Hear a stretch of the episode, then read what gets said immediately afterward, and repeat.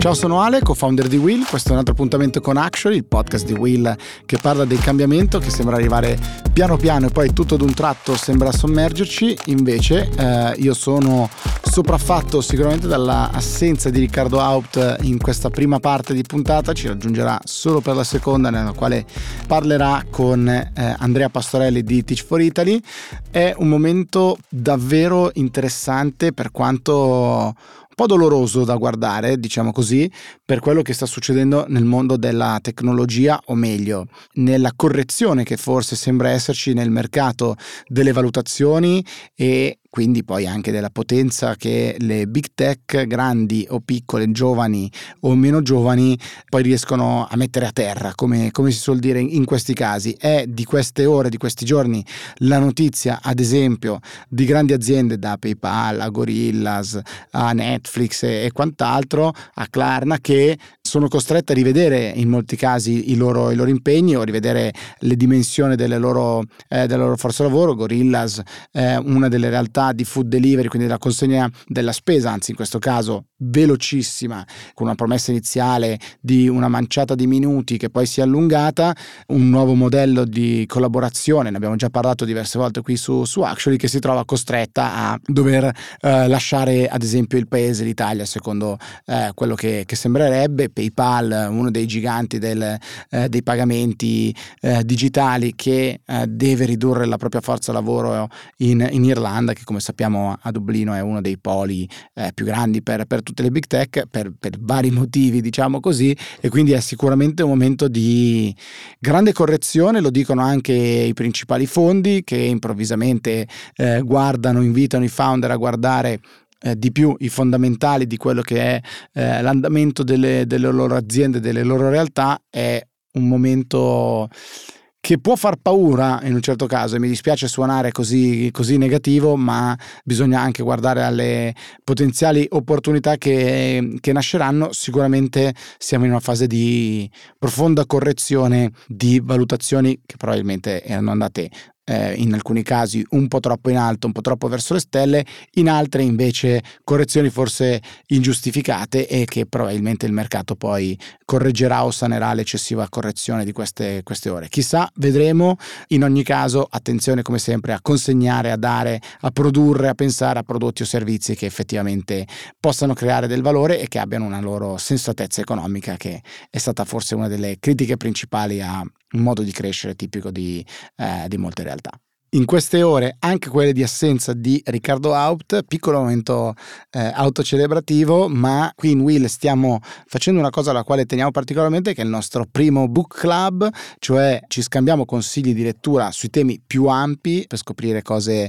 eh, interessanti anche relative alla tecnologia e allora mi piaceva estendere a tutti quanti quelli che ascoltano questo episodio di Actually, li invito a scriverci a info-willmedia.it se avete voglia di consigliarci un buon libro da leggere che sia sul cambiamento, che sia sulla tecnologia, ovviamente lo accogliamo con grande favore. Basta intro, io chiamerei il gingolino anche se in solitaria e poi lascerei a Riccardo Haupt questa big story. Gingolino.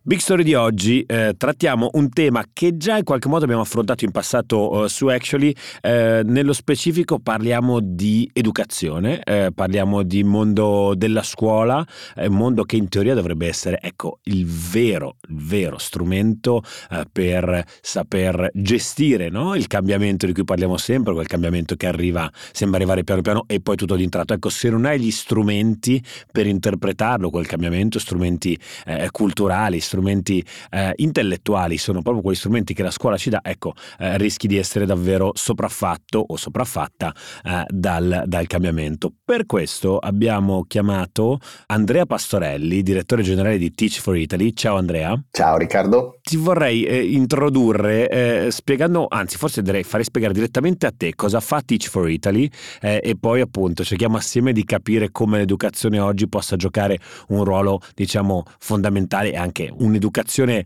eh, innovata e innovativa possa giocare un ruolo fondamentale nel, nell'interpretare il cambiamento attorno a noi. Innanzitutto, cos'è Teach for Italy? Eh, cosa fate? E poi entriamo nel vivo della nostra discussione. Certo, allora Teach for Italy è una non profit italiana che però è connessa ad una rete internazionale presente in 61 paesi del mondo che si chiama Teach for All e che è nata a fine anni 80 con l'obiettivo di contrastare le diseguaglianze educative, la povertà educativa e trasformare i nostri sistemi di istruzione pubblica.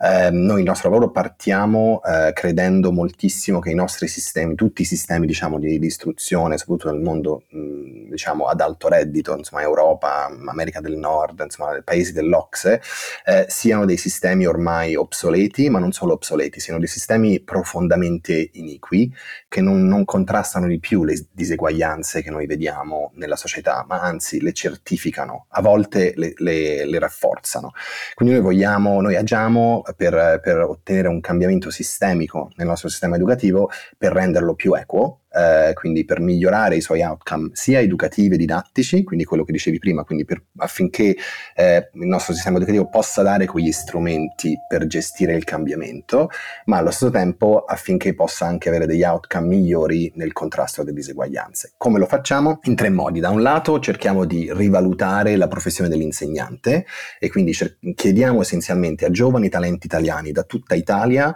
che si stanno appena laureando, sono laureati negli ultimi anni, ma anche giovani giovani professionisti che magari hanno già intrapreso eh, una carriera di qualsiasi tipo, di considerare l'insegnamento di farlo con noi, quindi darci due anni della loro vita per entrare nella scuola e provare ad insegnare partendo dalle scuole più svantaggiate del paese, le scuole dove ci sono tassi di, di, povertà educativa o di abbandono scolastico più alti, quindi le scuole dove si ha bisogno di lavorare di più,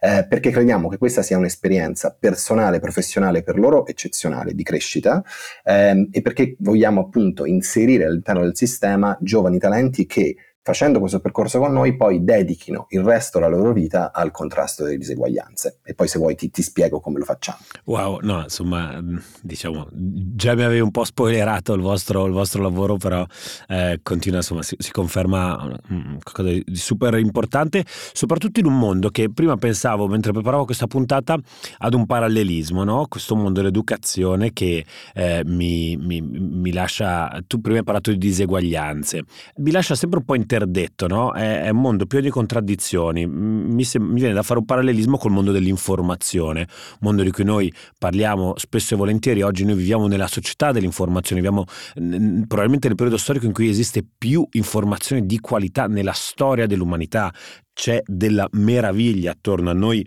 per chi è appassionato del mondo del giornalismo e non solo, c'è davvero tantissima ricchezza e nuove forme di sperimentazioni del racconto del mondo estremamente affascinanti. Però allo stesso tempo viviamo in un mondo in cui invece questo tipo di informazione qualitativa raggiunge solo una nicchia molto ristretta di persone e anzi sembrerebbe accrescersi questo, questo muro che talvolta assume proprio la forma di dei paywall, no? i famosi paywall che, che ci bloccano sì. all'interno, all'interno dei siti. Ecco, questo mi viene, mi, mi viene, a fare un po' parallelismo anche qua, forse non so se sia un paywall in questo caso, eh, eh, anche per il mondo dell'educazione, però se pensiamo anche al mondo dell'educazione, esistono oggi eh, realtà incredibili, eh, si sono fatti dei passi avanti pazzeschi dal punto di vista della pedagogia e della tecnica, anche se vogliamo, dell'educazione e della formazione a tutti i livelli. Però, ecco, anche qua di nuovo è come se ci fosse un wall, un muro di qualche tipo, non so se definirlo pay o culturale o città contro periferia, non lo so, che rende questo, questo sviluppo, questi, queste innovazioni in realtà una prerogativa di pochi. Ehm, c'è un muro c'è un muro e il muro è quello dell'accesso, dell'accesso e della comprensione, quindi hai ragione, secondo me il parallelo con l'informazione è, ci sta benissimo perché eh, è vero che abbiamo un livello di informazione, se, se, sai dove cercarlo, se sai dove andare a trovare queste informazioni e sai quali sono i, i, diciamo, gli outlet dei quali ti puoi fidare, eh, puoi avere un accesso a un'informazione altissima. Il problema è chi è che ha accesso a questo, chi è che lo sa e chi è che lo può comprendere. Proprio ieri è uscito questo rapporto due giorni fa di Save the Children che dice un quindicenne su due in Italia non è in grado di comprendere un testo scritto quindi sanno leggere il testo, quindi lo leggono, ok, ma non comprendono quello che, che obiettivamente il testo dice, no? E questo dal punto di vista dell'informazione è essenziale, quindi tu puoi avere un livello di informazione altissimo, ma se poi la gente non comprende il succo di quello che sta dicendo, quindi poi c'è tutta la correlazione con le fake news, e chiaramente tutto il problema che, che, che avremmo, insomma, abbiamo già e avremo nei prossimi anni, che ha tutta una ripercussione sulle nostre società democratiche, eccetera. Torniamo agli strumenti di cui parlavi prima, cioè quello che la scuola deve fare sempre di più non è colmare i cervelli, no? famosa, il famoso detto tra okay, un cervello ben pieno, un cervello ben fatto fatto. Ecco, dobbiamo costruire cervelli ben fatti, non ben pieni, cioè cervelli che riescano a comprendere la complessità e la ricchezza dell'informazione che abbiamo oggi a disposizione e la ricchezza anche appunto del, dei vari metodi di, istru- di, istruzione. Quindi la prima, io direi, il primo, il primo muro diciamo è quello dell'accesso e in questo ritorno alle diseguaglianze. Eh, pensa che in Italia, eh, è una delle cose di cui si parla meno, soprattutto se ne parlava meno prima del Covid, una delle poche cose positive del Covid, dell'impatto negativo che il Covid ha avuto sulla scuola e che ci ha un po' costretto come società a guardarci allo specchio e a capire veramente quanto il nostro sistema educativo stava eh, arrancando. In Italia, ti do questo dato, su 100 bambini che entrano al, all'elementari oggi e provengono da due genitori, entrambi i genitori che non hanno finito l'università o uno dei due non ha finito la scuola superiore, solo 8 arriveranno alla laurea. Okay? Su 100 bambini che invece provengono da eh, entrambi i genitori laureati, quasi in 70 arriveranno alla laurea. Quindi c'è una forbice enorme che è determinata da dove provieni tu, dal punto di vista del, del background culturale della tua famiglia, del, dei, tu, dei, tuoi genitori e del mondo in cui tu sei cresciuto, che quindi ti ha insegnato a vedere il mondo e a capire te stesso in questo mondo. Quindi eh, questa è la cosa che noi cerchiamo di contrastare, non dovrebbe essere così, anche perché appunto abbiamo delle opportunità enormi oggigiorno possono, ai quali, quali tutti possono accedere, ma in realtà è che l'accesso non è, non è, equo. Questa è la prima cosa che ti direi. La seconda cosa, da questo punto di vista, c'è proprio bisogno, sì è vero, anche dal punto di vista didattico, pedagogico,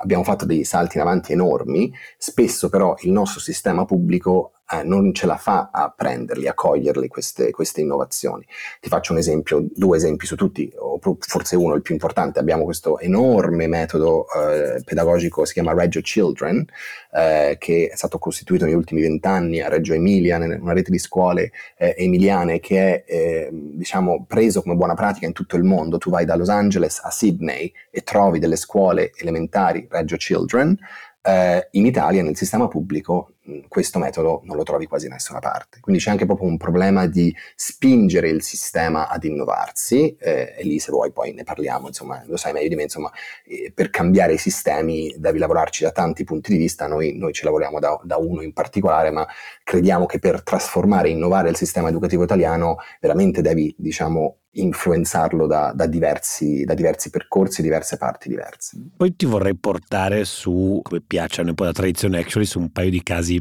pratici anche di, di, di, di, mondi o di paesi in cui si sta facendo meglio che altrove, cioè come questo cambiamento effettivamente si sta portando avanti per abbattere no? questo divide e rendere, come dicevi tu, più inclusivo il mondo dell'istruzione. Ti faccio però anche un'altra, un'altra domanda, un po' più diciamo, personale nella, nella, tua visione, perché secondo me è un'altra, un'altra componente di un dibattito forse storicamente impostato male, che è quello quando si interroga sul mondo della formazione ci si dice, pensiamo all'Italia, la scuola serve per dare strumenti culturali per comprendere il mondo e quindi pensiamo no, al mito del greco, del latino, quant'altro, eh, delle, de, de, de, delle nostre scuole e poi invece c'è tutta un'altra, c'è tutta un'altra visione che dice no, la scuola è un mondo dove formarsi per eh, diventare professionisti e entrare nel mondo del lavoro. Allora,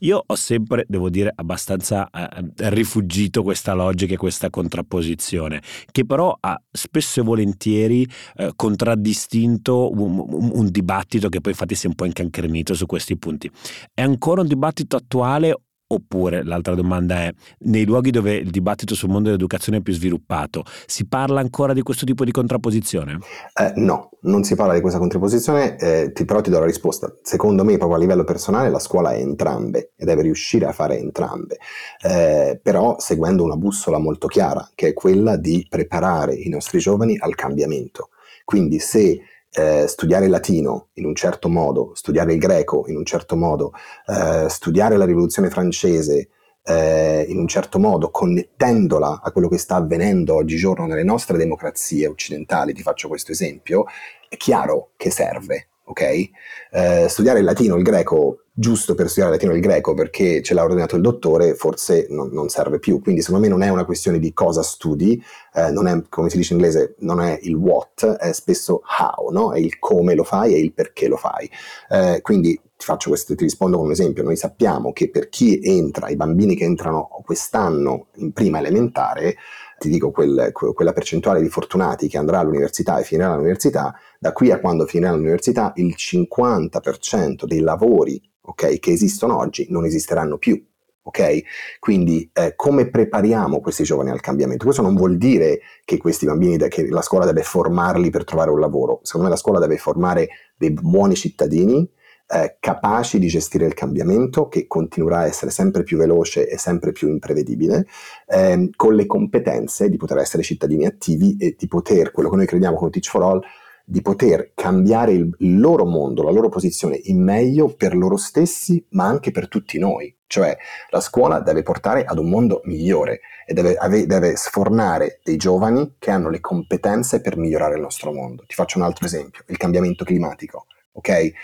È la nostra più grande emergenza. Sembra cliché dirlo, ne parlano tutti, eh, però poi le soluzioni sono sempre poche e sono molto spesso solo tecnologiche. Ecco, noi crediamo profondamente che la vera sostenibilità ambientale, cioè se noi pensiamo che da qui a 200 anni il nostro pianeta potrebbe completamente sparire, quindi cioè, stiamo portando l'umanità eh, a, a, a, sparire, eh, ecco, noi crediamo che lavorare sulle prossime generazioni, che la vera sostenibilità richiede un cambiamento mentale strutturale, di vita strutturale, che può solo avvenire a scuola. E quindi, per esempio, se questo non è preparare il, il mondo ad un futuro migliore, dando le competenze necessarie a farlo, secondo me questo deve fare la scuola.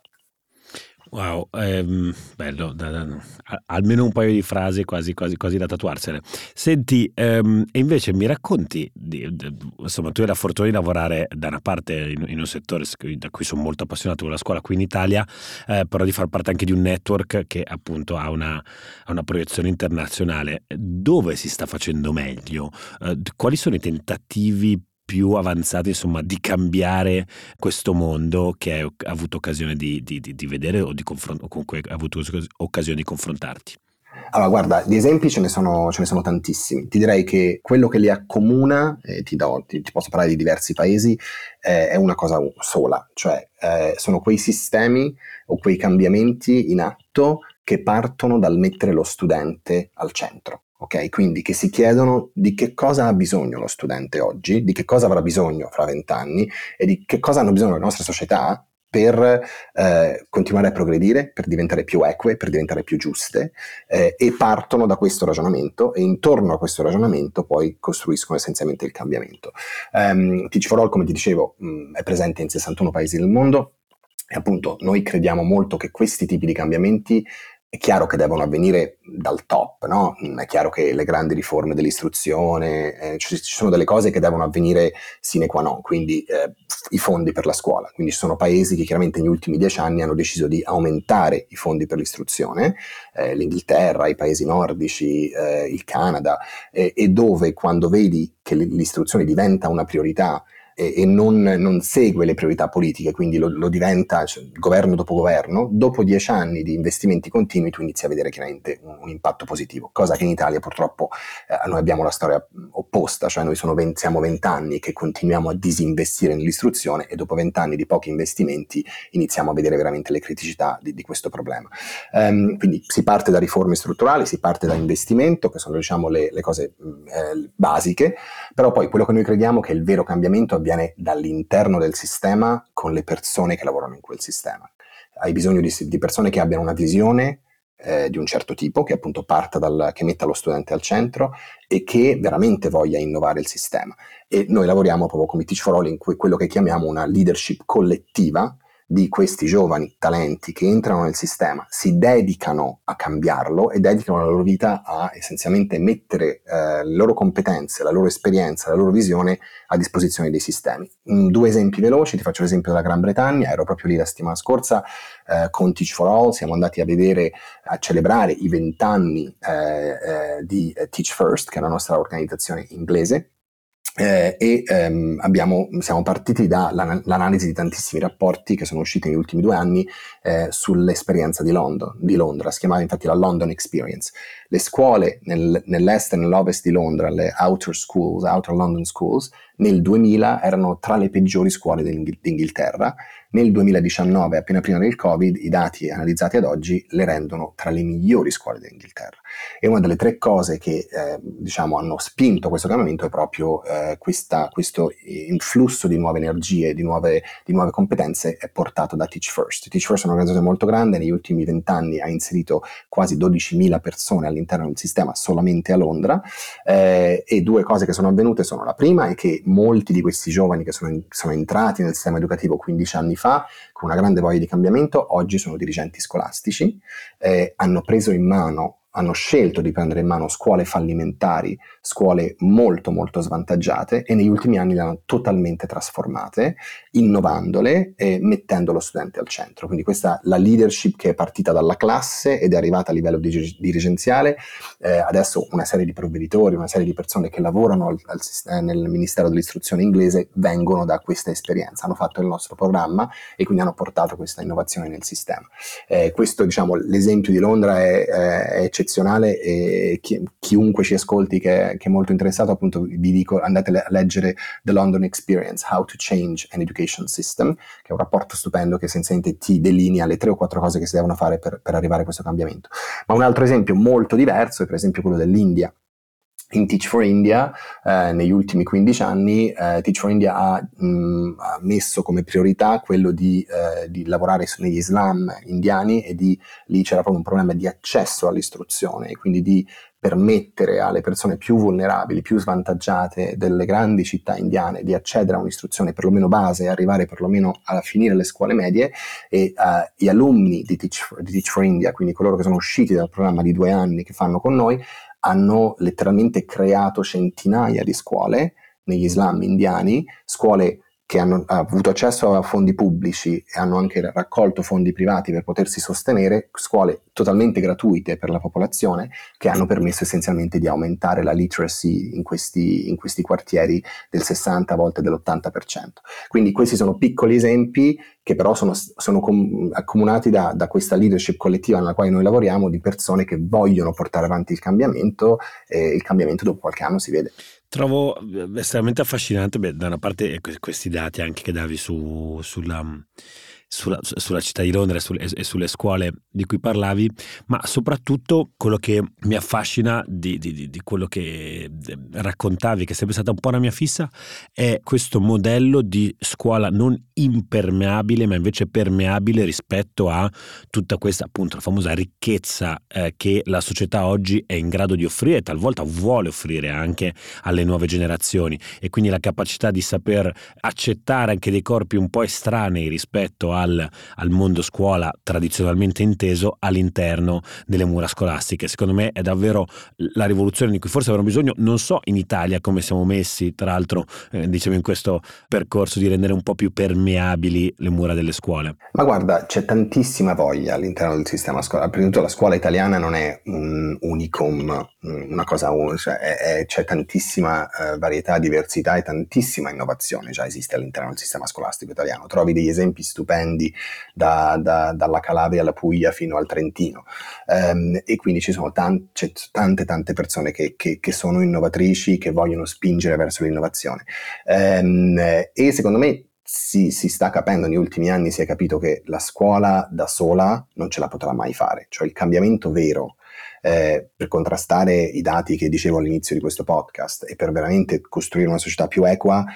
deve partire dalla classe, deve partire da insegnanti, quello che noi chiamiamo insegnanti trasformativi. Eh, noi mh, mm, i nostri ragazzi cerchiamo di, aiut- di formarli, eh, non, non, ho parlato poi del, del, del, programma nello specifico, ma quello che noi facciamo è selezioniamo, li formiamo prima che entrino in classe e poi in questi due anni, eh, sono due anni molto intensi, con una formazione ehm, basata su tutte le buone pratiche internazionali affinché proprio possano diventare insegnanti trasformativi, cioè insegnanti che riescano a avere un impatto trasformativo sui loro studenti, eh, però non basta il cambiamento vero eh, deve avvenire nella connessione tra scuola e società, tra scuola e quartiere, tra scuola e eh, gli stakeholders, gli attori che prendono le decisioni, che portano avanti il cambiamento nel, nel luogo, nella comunità in cui si trova la scuola. Eh, e questa, questa, volontà di connettere queste cose la vedo sempre di più, è sempre più chiara, è anche stata aiutata negli anni da comunque progetti europei, fondi europei che portano comunque verso questa visione, quindi le scuole sono state un po' spinte a dover guardare fuori dal, da, dal giardino diciamo, della scuola, ehm, però ritorno alla, alla nostra fissa che è sì, il cambiamento lo fai attraverso i bandi, lo fai attraverso le, le, linee guida, lo fai, ma il cambiamento vero lo fai attraverso le persone con una visione di un certo tipo che spingono per questo cambiamento guardando al bisogno eh, dei loro studenti, di quella comunità. E il problema che spesso trovo nel sistema scolastico italiano è che nel disegnarlo così identico, no? dal Trentino a, a, alla Sicilia, l'idea è che, deve, che, essenzialmente tu se entri in una scuola italiana non devi vedere differenze, ok? Che poi chiaramente non è così, nella pratica le differenze ce ne sono tantissime, c'è poca differenziazione rispetto ai bisogni degli studenti. Uno studente di Scampia, uno studente di, dello Zena Palermo ha chiaramente dei bisogni molto diversi rispetto allo studente del liceo classico de, di Brera a Milano, ok? E, e quindi noi lavoriamo su quello, partendo dai bisogni dello studente. Fantastico, grazie mille Andrea insomma, per questo approfondimento in cui ci hai, ci, hai, ci hai, accompagnato nel mondo della scuola, della scuola che cambia. Ti ringrazio, insomma, poi naturalmente tienici aggiornati sullo sviluppo del, del, del, vostro progetto qua in Italia. Noi come Will siamo super interessati a, a queste avventure. Grazie mille, guarda, dico un'ultima cosa, eh, lancio un po' una call of action, visto che parliamo in inglese, che appunto noi abbiamo appena finito la selezione dei nostri, di, del gruppo di fellow, li chiamiamo fellow, questi docenti, giovani docenti che fanno questo percorso con noi, per il 2022 saremo in 50 scuole eh, questo settembre, ma da ottobre parte, diciamo, apriamo di nuovo le candidature eh, per il nostro programma. Per il 2023, vogliamo crescere, arrivare perlomeno a 100 scuole. Da settembre 2023 e quindi mh, mm, se chi ci ascolta che è interessato al mondo della scuola, al cambiamento, ad un percorso di crescita personale e professionale, eh, seguiteci sui social, seguiteci online e può essere una bellissima opportunità anche per voi. Grazie mille Andrea, grazie a tutti e a tutte, ci sentiamo alla prossima puntata di Actually. Grazie Riccardo.